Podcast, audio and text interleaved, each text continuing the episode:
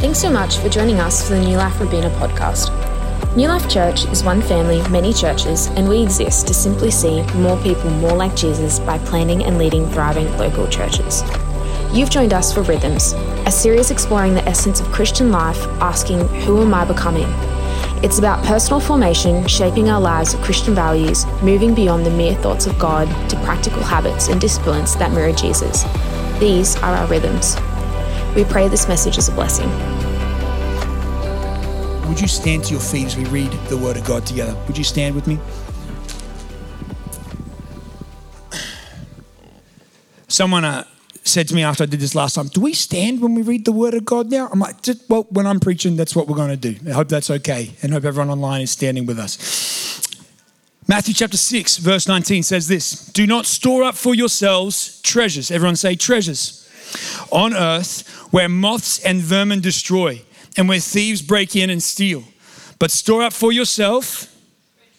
Close, that was good. In heaven, where moths and vermin do not destroy, and where thieves do not break in and steal. For where your is, there your heart will be also.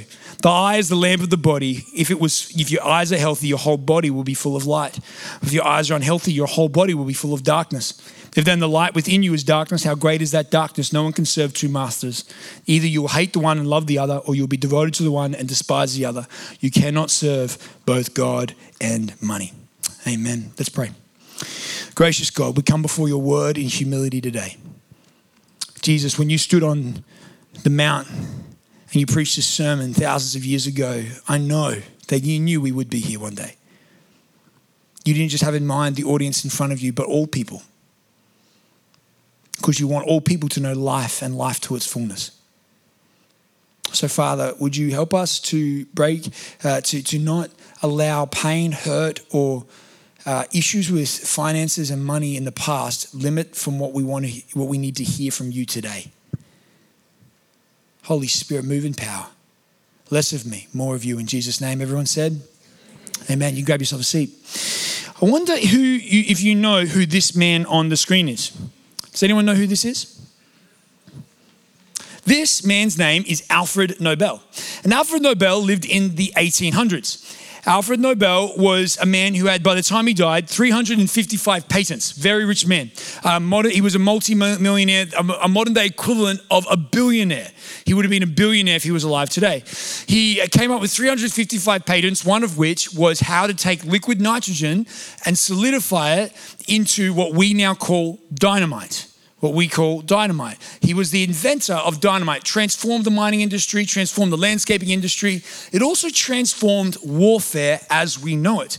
Well, before the atom bomb and guided missiles, dynamite became this new, excuse the pun, explosive form of warfare, right?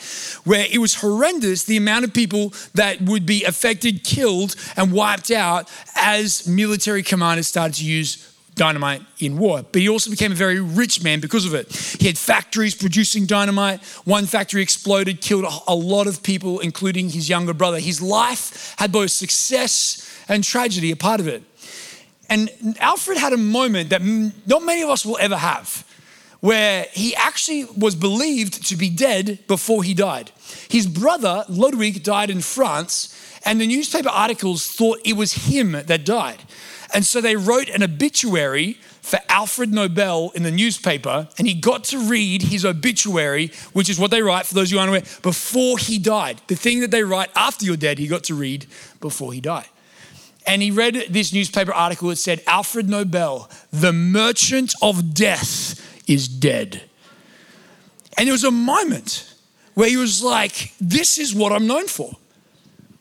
I'm one of the richest men alive but it, my life is going to be known to be the merchant of death. And so, what he did, propelled and inspired by this unique moment, is he took 95% of his wealth, he put it into a hedge fund, and he started a prize, an annual prize giving moment, where he would give out five awards for people who had bettered humanity in physics, medicine, in chemistry, literature, economics and peace. We know this award today as the Nobel Peace Prize. And the whole heart behind the Nobel Prize was Alfred Nobel's desire to change his legacy from being one of destruction to one of blessing for the world? Here's an interesting question. If someone was to write your obituary today, what would your legacy be? If they were to sum up not only how you acquired your resources, but how you spent your resources, what would your legacy be? A thinker, a lady by the name of Anna Lappé says this How you spend your money casts a vote for the kind of world you want. Let me say this again. How you spend your money casts a vote for the kind of world you want. We decry corporate greed and big business and then wantonly continue to purchase from Amazon. We, we don't like the idea of injustice and slavery, but never question where our clothes are made. How you spend your money is a vote for the kind of world you want. It's challenging, isn't it? Particularly in a world that doesn't ask us to be conscientious about how we spend our finances, but it does ask us to be deliberate in how we accumulate them. I'm overwhelmed at times by financial advice. It comes at you from TikTok, from Reels, from stories, from YouTube, from David Koch. You know, I think he's retired now, but like when I was watching Free to Play, you know, today's show stuff, it's coming at us from everywhere. You're too late to invest in crypto, but it's still the right time to invest in crypto. You're like, what should I do? But ultimately, all these messages seem to be saying the same thing build your kingdom, accumulate your wealth so that you might retire and have something to give to your kids. And the question I would ask is that narrative, which I would suggest is the dominant narrative of our day and age. In fact, if you're young, you will know this term called FIRE, which is, you know, everyone's aspiration at the moment. FIRE literally means financially independent, retire early, right? Some of you who are retired, like, I wish someone told me that 40 years ago. That would have been fantastic. And it's like this aim that that's what it means to be successful, to be financially independent and retired young. But how many of us with this rat race of the world we live in, feel actually free? How many of you, when you think about finance and generosity, how many of you feel like you are living an abundant life? See, Jesus came with this prophetic word in John chapter 10, verse 10. He says this I came to give you life and life to the full. But not many of us seem to be living that life. And I wonder if it's because we're building our kingdom the way the world has called us to rather than seeing God's kingdom come to earth. Today, friends, we're going to talk about finances and generosity. And usually, when I say that, people will go, Oh, the church, talking about money again. And I would suggest we actually speak about money here at New Life, at least, a lot less than Jesus did. Jesus spoke about money. 15% of all of his teachings was about money. One out of every 10 gospel scriptures is about money. And 16 out of the 38 parables Jesus shared was about money. Guess how many parables Jesus shared about sex? Zero. But we talk about it a lot, don't we? Timothy Keller says this Jesus warns people far more about greed than about sex, yet almost no one thinks they are guilty of it. Therefore, we should all begin with a working hypothesis. This could easily be a problem for me. I've been a pastor for 12 years in this church, and I cannot tell you, I could probably count on two fingers the amount of times someone come down the front weeping, going, Can you pray for my greed? No one really. Uh, when was the last time you were in small group and we said, hey, can, how can we pray for everybody this week? Or you're talking to someone, hey, is there anything we can talk about? Everyone's like, yeah, money's just got a real hold of my life. I just want to be more generous with it. That's not really where we go to when we think of the greatest problem of our day and age. But I want to suggest to you, friends, that the idol of the Gold Coast is lifestyle. Is that we, we move to the Gold Coast, we've grown up on the Gold Coast, we stay on the Gold Coast because it's a lifestyle.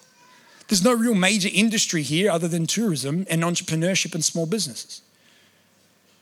We stick around and, and, and we begin to serve this idea of actually the purpose of my life is to build a lifestyle for me and for my kids. And Jesus is offering us a different way today. He's offering a different truth. You see, there's the Barefoot Investor, read his book. I love the Barefoot Investor, I think it's helpful. There's a big book actually called The Barefoot Disciple where someone takes that thinking, applies scripture to it, and like empowers people how to live, uh, you know, empowered and financially free. And then the third person that I actually want us to look to today is the barefoot Messiah, who actually gives us some financial advice.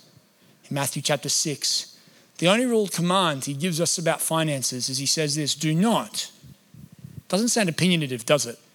Sounds Jesus being pretty direct. Do not store up for yourselves treasures on earth where moths and vermin destroy and where thieves break in and steal. What's Jesus talking about here? What's he saying? What's he ministering? I think he's challenging our financial investment strategy. There was this guy who shaped a lot of my thinking, my teaching, like um, a lot of my formation growing up was through a thinker and, and preacher named John Ortberg. And John Ortberg told a story about his grandma who taught him to play Monopoly. Do we have any Monopoly lovers in the room? Like no hands up if you love monopoly. All right fantastic. I hate monopoly just so you know. I think number one did you know monopoly was actually a game invented in the early 1900s to teach people about greed? Anyway disregard. But we 8 a.m. didn't get it, man. 10 a.m. Uh, you get free stuff. So no Monopoly. My wife bought me Monopoly about 10 years ago for Valentine's Day. She beat me, and then we've never played it again. So that's why I don't like Monopoly because uh, I'm not very good at it. But John Ortberg's grandma wanted to teach him how to play Monopoly when he was five, and he's not like some of the grandmas in this room who are like, "Oh, you beat me," when really you're pulling the punches. She was, if you're going to win at Monopoly, you're going to have to win at Monopoly, and so she would wipe the floor with him every single time, right? And he's like, Grandma, why won't you let me? So this is the real world, son. No one's handing out free money. And so she would learn, he would learn every day about, every time they played, about how to play Monopoly a bit better until one day he finally won. And he runs around the living room, I'll be grandma. I'm the best there is, right? And uh, he comes up to grandma and says, Grandma, this is the real world, you know. She goes, I got one last lesson for you, son. And he goes, What is it? She takes all the money, all the houses, all the hotels, all the properties, she puts it on the board, folds the board up. That's actually not how you pack away Monopoly, and my, my OCD is like triggering there. It's like, that's not it. So you fold the board up, then you put that in the box, and all the properties and money go on top or under the board, however you see fit. Then she puts the box back on. She puts it in the cupboard. She looks at him and goes, Here's the most important lesson it all goes back in the box. It all goes back in the box. Friends, some of us are trying to learn how to play Monopoly by the world's standards, and we've forgotten the eternal truth that Jesus is trying to communicate. It all goes back in the box. It will all be dust and mist. What Jesus is trying to say is do not have a short term investment strategy because it all goes back at, well, Mark, I'd like you to see, put my property portfolio back into a box. That's pretty impossible. That's, you understand the principle of what Jesus is trying to say. Ultimately, he's questioning this idea of kingdoms. That the world around us says this use your money, use your resources, use everything you have to be financially independent, to build the financial lifestyle, the holiday routine, and everything you like. And then make sure you build enough into your world that when you die, you have something to pass on to your children. And I wonder if the best thing we can give our kids is a big inheritance or a vision of a better kingdom a kingdom that will not last, it will not fade, it will not die. Friends, there are many financial advisors in this church. What a, what a great and godly profession, helping people have wisdom around their money. That's awesome. But any financial advisor will tell you don't think short term, think long term. And what's Jesus saying is he's agreeing with them, but he's changing what long term means, isn't he? He's saying, You want to think long term? Don't think about your retirement. Don't think about your inheritance. Think about your eternity. It's a challenging thing, isn't it? Because we get to have a scorecard in this world that says my kingdom, my worth, my value is on how much I have. And in the kingdom of God, Jesus says, actually, I'm flipping the script. There is an eternal investment that you'll one day, everything in this world, all your money, everything you've owned, every clothing, it all goes back into the box and you'll stand in a kingdom where the only thing that will truly be counted as worth is that which has been built for eternal glory and weight. I wonder how many of our obituaries would read, They built the kingdom of God. So, what's Jesus' advice? Instead, store up for yourself treasure in heaven where moths and vermin do not destroy and where thieves do not break in and steal. Is this because Jesus is up there going, man, we need more financial resources in heaven? Let me do a really good pitch. No, it's because of this. He knows the power of money. The ancients say it like this money is like seawater. The more you drink, the thirstier you get. Is it just me? Am I the only one that's still foolish enough thinking that if I have one more sip, it'll get different? See, Jesus' financial strategy here is not about kingdom resourcing, it's about kingdom freedom that we are gripped in our day and age by so many financial reports and investment strategies and invitations to step into a greater life and get rich quick schemes that we forget that there is something better to build than just our financial security in this world. It's an eternal kingdom where the God of heaven and earth came and said, The kingdom of heaven is like, and gave us visions of a kingdom where there is no needy, there is no poor, where there is no more tyranny or fear fear or pain or violence, and an invitation which says this Will you give your life to this? And we still fall into the deception that my life is about my comfort, my kids' comfort. It's about chasing everything I can to be here and now. And Jesus says, Let me invite you into there and thereafter. Friends, which kingdom is obsessing your vision, your heart, even your strategy for your family? Which kingdom has, has gripped you with a vision so compelling you know that if it came about, it would change everyone's reality, not just yours? Jesus says, because where your heart is, your treasure is, there your heart will be also. What's he saying here? He's giving us a basic financial principle that we're all investing in some kingdom somewhere. Which kingdom do we actually care about? It's a budget line, it's an expense line, it's a report in our bank account. He says basically, I can tell where your heart really is because our treasure follows our heart and our heart follows our treasure. A couple years ago, we had the crypto boom, which, if you don't know what cryptocurrency is, you are blessed. Um, and there's this, that's debatable, I realize. Some people are like, oh, I'm just my own grief someone said to me, Hey, you should get into crypto. And I'm like, Oh, yeah. And I heard these stories of people that put $50 in like 15 years ago and now they're like, you know, multimillionaires. So I'm like, Oh, put $50. So I said to my friend, You know, where, where should I invest? And he said, You should invest in something called Red Fox. Someone in the first service, people were like, Are you saying red frogs? No, no, no. Red Fox. Anyone heard of Red Fox before? Like two of us, but exactly, right? like, and, and no, it's fine. It's, it's actually an industry, from my limited understanding, that is in, entrepreneurial and innovating around virtual reality. And the interesting thing was, before I put $50 into cryptocurrency around Red Fox, I did not care about virtual reality. I loved my own reality. I didn't need another one. And so I'd, I'd never been in it, I'd never done much with it. But as soon as I had my hope of $50 becoming a multimillionaire investing in Red Fox. Man, I was the biggest evangelist for Red Fox in the world. I was like, have you guys heard about Red Fox doing some pretty cool things? You should check it out. Not saying anything, but it's on the verge of becoming massive. And then I'd get involved in thinking about virtual reality and how it could change everything. Why? Because isn't it true that where we start to spend our money, our heart follows? Your local coffee shop, you're pretty opinionated when they change baristas, aren't you? Why? Is it because you care? No, it's because that's where you're investing your money for a good coffee, right? It's in daycares. People don't care about daycares till they start paying daycares. We don't actually start caring about big corporations till we start actually investing in apples and iPhones and all these things. Then we, it's interesting, isn't it? How our heart follows our money. So Jesus kind of giving us a shortcut to short circuit the systems of this world, saying your heart follows your treasure. So, friends, where is your heart really? Not who were your hands lifted to, but who is actually worshipped in our budget lines? Who? Because so often in my life, it's me. It's my comfort, my kingdom. J.D. Greear says it like this Whose kingdom are you building, yours or God's? So, quite simply, friends, the principle of generosity that Jesus is introducing to us to is this you invest your treasure, it'll be on the next slide. You invest your treasure in what is most valuable to the kingdom you are building, the narrative you are inhabiting, and the master you serve.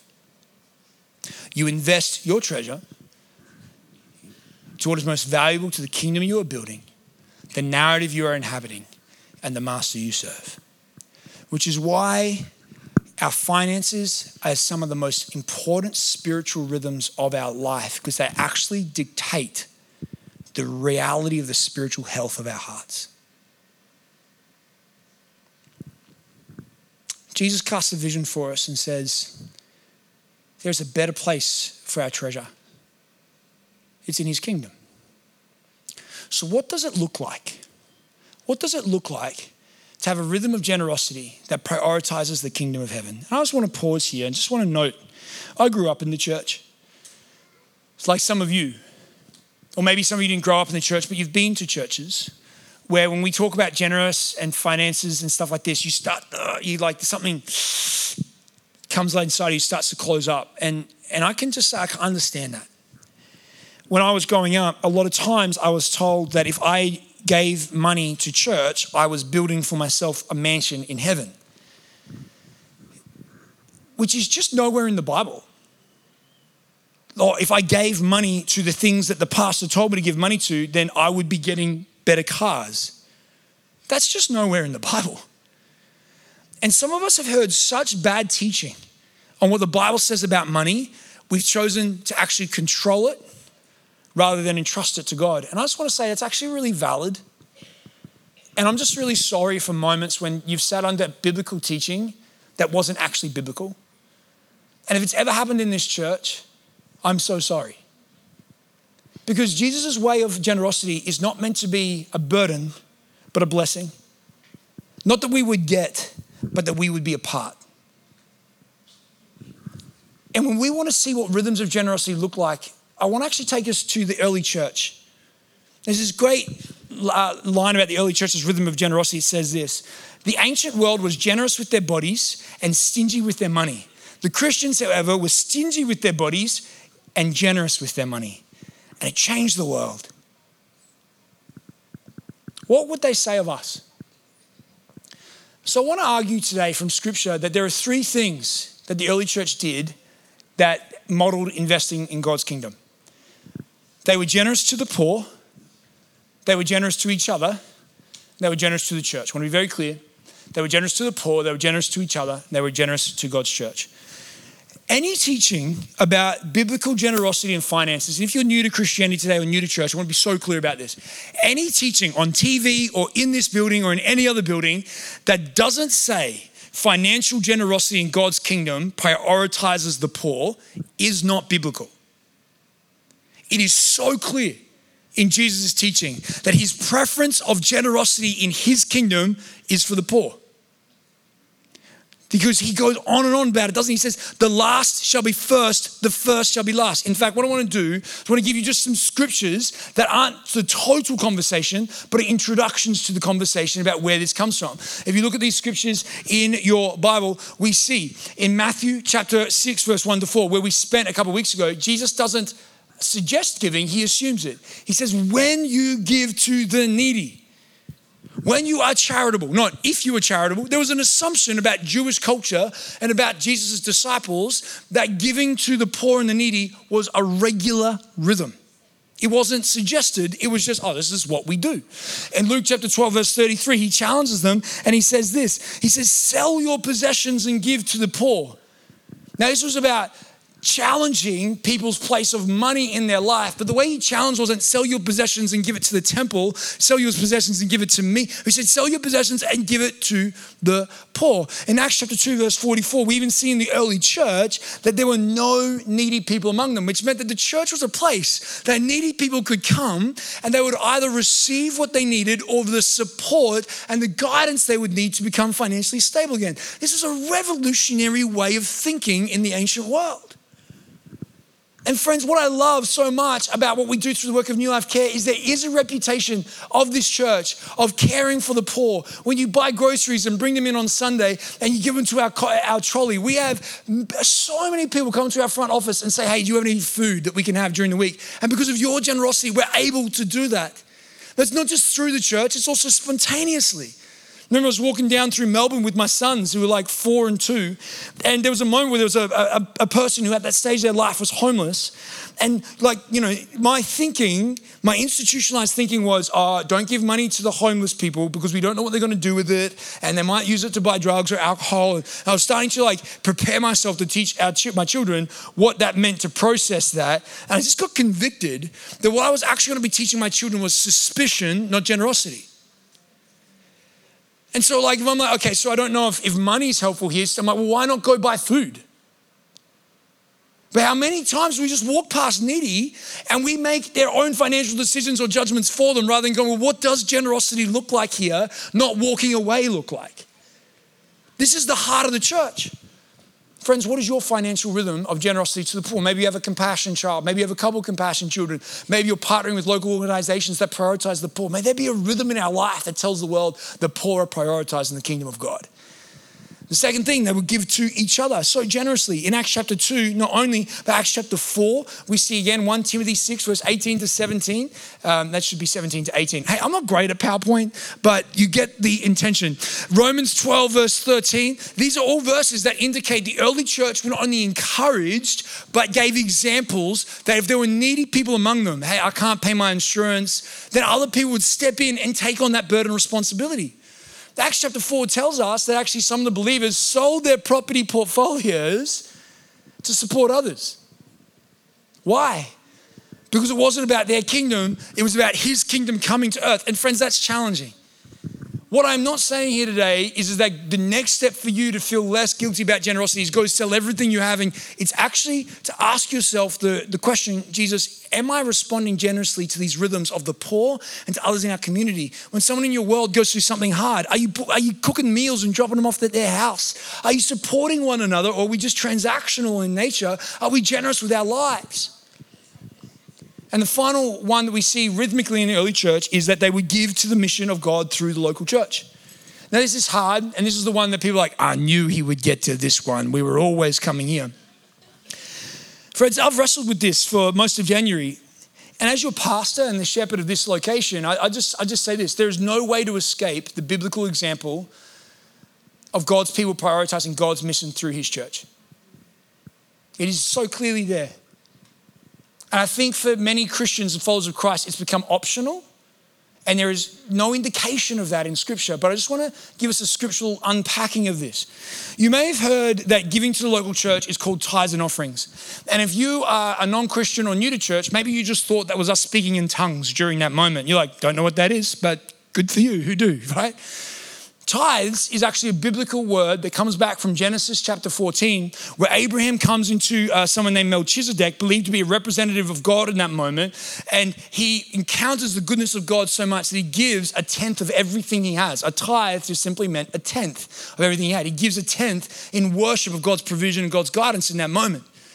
Then the book of Leviticus, what we see happen is that the Israelites who are in slavery in Egypt get delivered out of Egypt. And as they come out of Egypt, God has to institute a law to a lawless society. And he, he wants to prioritize generosity for them. And he says to them, I know the human heart is going to be weighted towards greed. So I'm going to mandate generosity, not because God needed, but because we needed. And so he said, a tenth of all of your crops, all of your produce, all of your earnings from that year, give it towards the mission of God to the work of the temple of God. Now, this was a rhythm of the ancient society. They would rhythmically take a tenth of their earnings, first and foremost, and set it aside for God. They would give it through the local temple. In fact, there were various ideas of tithes, but I'll get into that another time. We don't need to go down that rabbit hole. We see it again in Proverbs chapter 3, um, verse 9, and again in Malachi chapter 3, verse 6. God actually challenges the Israelites, saying, You have not been given, as I said, I need you to give. Greed has occupied your heart. You are robbing God. Trust me with your generosity, and we will see blessing come to this earth. But the problem with this is, is that there is almost nowhere in the New Testament, if I would say nowhere in the New Testament, where Jesus says the tithe still stands. That actually, it doesn't seem like Jesus says, if you're going to give to the local church, it's a tithe, it's a 10%. Some of you are like, I knew it. This is the best news ever. It's actually way worse than that. in the New Testament, they have this principle where they're like, all I have is God's. Jesus, all I have is God's. So you tell me, and I'll, and I'll do it. So they would sell everything they had to give it to the poor. Why? Because the Spirit prompted them to. But here's where we go with this so often It's people like, well, actually, the tithe is no longer New Testament. So until God tells me to, I'll do nothing, rather than realizing actually the rhythm was even if God doesn't, I know that the habit is generosity. And so, what we actually see in the early church, in all these scriptures on the screen, one of them is repeated. I'm sorry about that. In 1 Corinthians chapter 16, verse 1 to 4, Paul encourages them to set aside their, a portion of their wage, at, like at the start of the week when they first get it, to give towards the mission of the global and local church. 2 Corinthians chapter 8, verse 1 to 9, Paul comes in and says, Guys, why are you not being generous towards God's mission through a local church? Like, what, what is your reason for doing this? Because the Macedonians, who are a lot poorer than you, outgiving you guys in Corinth. And so I just want to know, like, is it because you have too much money that you don't want to be generous? Because that's not the way of God's people. In 1 Timothy chapter 5, verse 17 to 18, in Galatians chapter 6, God, Timothy, Paul writes to Timothy and saying, Hey, remember that people who've been set aside to preach the word of God and pastor God's people, hey, remember they also need to live as well. And, and, and, it's weird being a pastor on staff saying this, but there's a biblical precedence for the Church of God supporting those who are working for the Church of God. Now, I just want to say this real quick. I said at the end of last service, but I want to be clear. Some of you do not trust churches because of how you've seen pastors handle money. And once again, I think that's really valid. Here at this church, the elders and council are really generous and loving towards our staff that actually there is no staff here who is allowed or should be taking money from anybody because we receive our wage through an accountable system. And, there have been churches I've been in the past where it was kind of kosher for people to walk up to the pastor after the service and be like, hey, you know, shout your wife something nice this week or something like that. But I just be clear, we don't do that at New Life. Because we aren't talking about generosity to a pastor, we're talking about generosity to a kingdom that's got accountability and processes around how things are decided. And I want to be clear here because I know some of us have trust around are we just talking about people earning more money? No, no, we're talking about a rhythm that sets us into freedom, not pastors and the workers for the church. Second Corinthians chapter 9 goes into this again and it actually goes and says, hey, you know what? Do not give under compulsion, but out of joy. What's, what's Paul trying to say there? Well, he unpacks a little bit more here. Since you excel in every way, Paul writes, in faith, in speech, in knowledge, in complete earnestness, and in the love we have kindled in you, see that you also excel in the grace of giving. I am not commanding you. This is really tricky of Paul. He goes, Guys, I'm not telling you you have to do something. But, he says, I want to test the sincerity of your love, which is almost worse than a command, by comparing it with the earnestness of others. For you know the grace of your Lord Jesus Christ, that though he was rich, yet for your sake he became poor, so you through his poverty might become rich. What's Paul doing here? He's saying, when you understand the generosity of the gospel, it is evidenced in the generosity of your life. The most generous people in the kingdom of God are those who have been able to have a revelation of how generous God has been to them. Now, when I say generous, I'm not meaning an amount, I'm meaning a lifestyle. I was blessed at before Christmas. There's a man that I know in our church who, can I be honest? He's one of the people we need to be generous to. He's just walking through difficulty and hard times and, and like bills coming out of their ears and hospitals and all this stuff. And he came up to me just before Christmas and he, he, he did what I said not to do, but I'll, I'll explain it. He, he, he slipped a bunch of money into my hand. He said, You make sure that this makes its way to someone who is really in need, who can't afford Christmas this year. And Bradley Foot and I, we talked about it together and we were able to prioritize that. But it wasn't because he had, it's because he responded. And I'm like, that's the gospel. That actually, what we, when we respond to Jesus, we go, Jesus, you gave up the riches of heaven because you saw my poverty, you saw my sin, you saw my debt, and you gave me heaven's riches. So now my life is a response of generosity to you.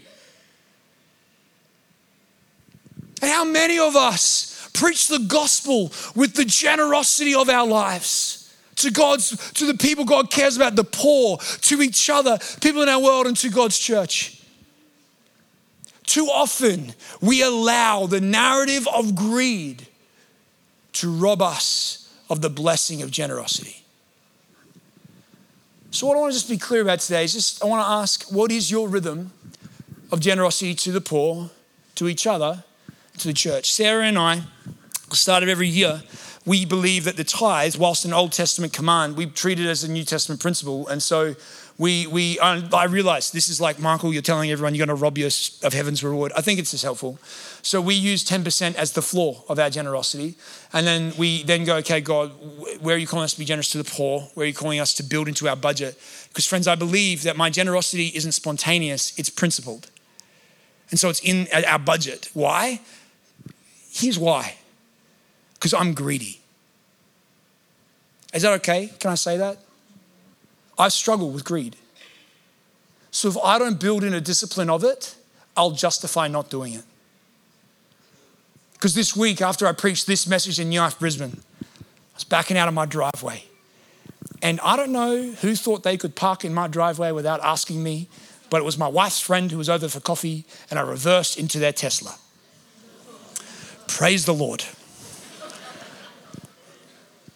And uh, it's that moment I was like, all right, what are we going to cut back on our budget?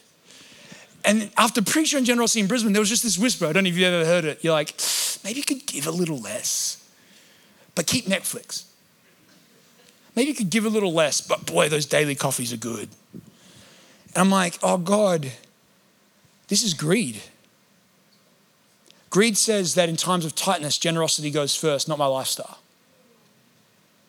Now, we're fine. Once again, I, I said the thing before because sometimes pastors can hop up and say, hey, we, this happened this week. So I'm like, hey, let me help you with that. No, no, no, no, no. We're fine. Got comprehensive insurance. God is good. But this thing which will rob you from freedom generosity, with generosity is greed, friends. It's not having enough, not believing you have enough.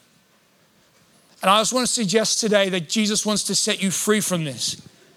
What does he say? You cannot serve both God and money. You will love one and despise the other. Only one will be king of your life. Who is the king of yours? God is only really our functional savior as long as he doesn't affect our lifestyle with finances. But as soon as that starts to happen, we find out really who is the king and who is the Lord. Friends, who is the one you love and who is the one you despise? I'm happy to despise money because I want to love Jesus. And so money is the tool that God uses to see his kingdom come in my life and in his world. Timothy Keller would say it like this How do you know that money isn't just money to you? Here are some of the signs. You can't give large amounts away. You get scared if you might have less than you're accustomed to having. You see people who have worked harder or might be a better person than, and it gets under your skin and when that happens, you have one foot in the you have one foot in the trap because then it's no longer just a tool, it's the scorecard. It's your essence, your identity. No matter how much money you have, though it's not intrinsically evil, it has incredible power to keep you from God. And here's what Jesus has taught me, friends. Generosity is the antidote to greed. When the world says hold on, God says give away. And so I just want to say today, what does the rhythm of generosity look like in your life and how's it pointed towards God's goodness and the gospel? Maybe you're here today and you're like, Michael, things are really tight. I, like we've got no minds in, we're struggling to put food on the table. The Bible's clear give within your means. Friends, if that's where you're at today and to give would be under compulsion, not joy, can I say that is not what God is wanting right now? Can you make yourselves known to us so we as a community might be able to come around you? But I want to suggest on the Gold Coast in Robina, there are people here today that a tenth, a tenth is like, that's pressure. There are some of you here today that a tenth is like a day less on a holiday. And, and I just wonder if Jesus is just starting to say, greed has more of a control of your life than I do. Will you step into my freedom or stay in your kingdom? And if you're like at a place right now where you're saying, Michael, I do not trust the church, well, would you follow God's command to be generous to the poor? To someone in your world? Because I think it's valid. And if that's where you are, I want to talk with you about that moment, about why there's a lack of trust there. We might pray together, not so you might give to the church, but God might set you free from that pain. But there are people here today who the real reason why we're not generous with our life is because greed has a hold. Greed has a hold. What would it look like if we were a church that wasn't just passionate about sexual conservative ethics, but liberal generosity?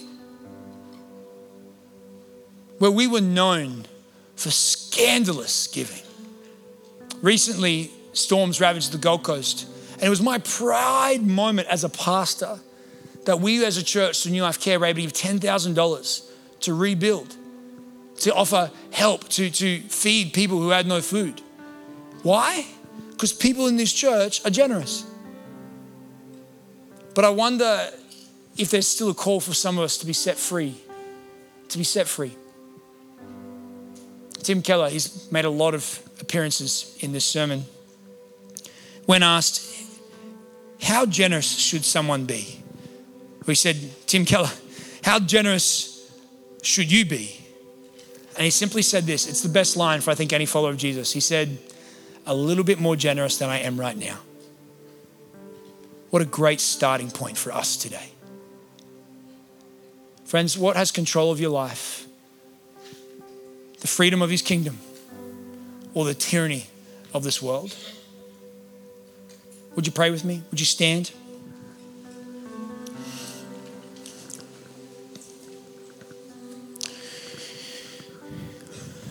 Jesus, we come before you now, and in this moment, we just bow our heads. We just wait upon you. Friends, if you're here today, you're new to church or Christianity, and you're saying, Michael, I feel the sting and poison of greed in my life. I don't know Jesus, but if He's got a better way to live, I want to repent, turn, ask for forgiveness. I want that life, that John 10 10 life. If you're here today and you're saying, Michael, I want to know Jesus and the love and the freedom He has, I don't want to build this kingdom in this world anymore, I want to be part of His kingdom. That's you today, and you want to respond to the call of Jesus to be free and on purpose for Him. Would you just raise your hand right now, wherever you are? Love to pray for you. It's awesome. Love to pray for you. Raise your hand right now. Thank you, Jesus. So, Lord God, I pray for those hands that are raised. And Lord Jesus, I pray in, that in your name that they would not just be set free to, to give money, Lord Father, I pray they'd be set free to give their life. They would come to you with all they have. And if you've got your hand raised, just repeat these words after me. They're in the room. Dear Jesus, with everyone in the room. Dear Jesus, set me free from greed. Forgive me of my sins. Teach me to follow you with my whole life from this point forward. In Jesus' name, amen. Lord Jesus, I pray that they would right now experience the freedom of your kingdom freedom from worry, freedom from shame, and the beauty of forgiveness. And uh, just for the rest of us, I, someone came up to me at the end of the service and just sensed that God was saying this for our church, saying that for some of us right now, this is um, the wrong message to hear. And it's not been pleasant. And in so many ways, this person said that makes it the right message to hear. That it's, it's, it's putting salt in all the wrong wounds at the moment. It's just like, God, what are you doing? And I just sense that if you finish Matthew chapter 6, it finishes with this beautiful part that says, Do not worry about tomorrow. Do not worry about provision. Seek first the kingdom of God and his righteousness, and all these things will be added unto you. Friends, what would it look like for us to be a church where people can say, I've been set free from greed? Friends, if you, like the pastor down the front, are saying, God, there are still parts of greed in my heart, my life that have a grip. If you want to be set free and confess that today, would you just open your hands in front of you right now? Just open your hands in front of you. Lord Jesus, I pray for all of us who are bold enough to just say, God, I want to repent of this. Lord, I pray, would you teach us to live a rhythm of generosity that is reflective of your kingdom, your life, and your goodness? Come, Lord Jesus, come.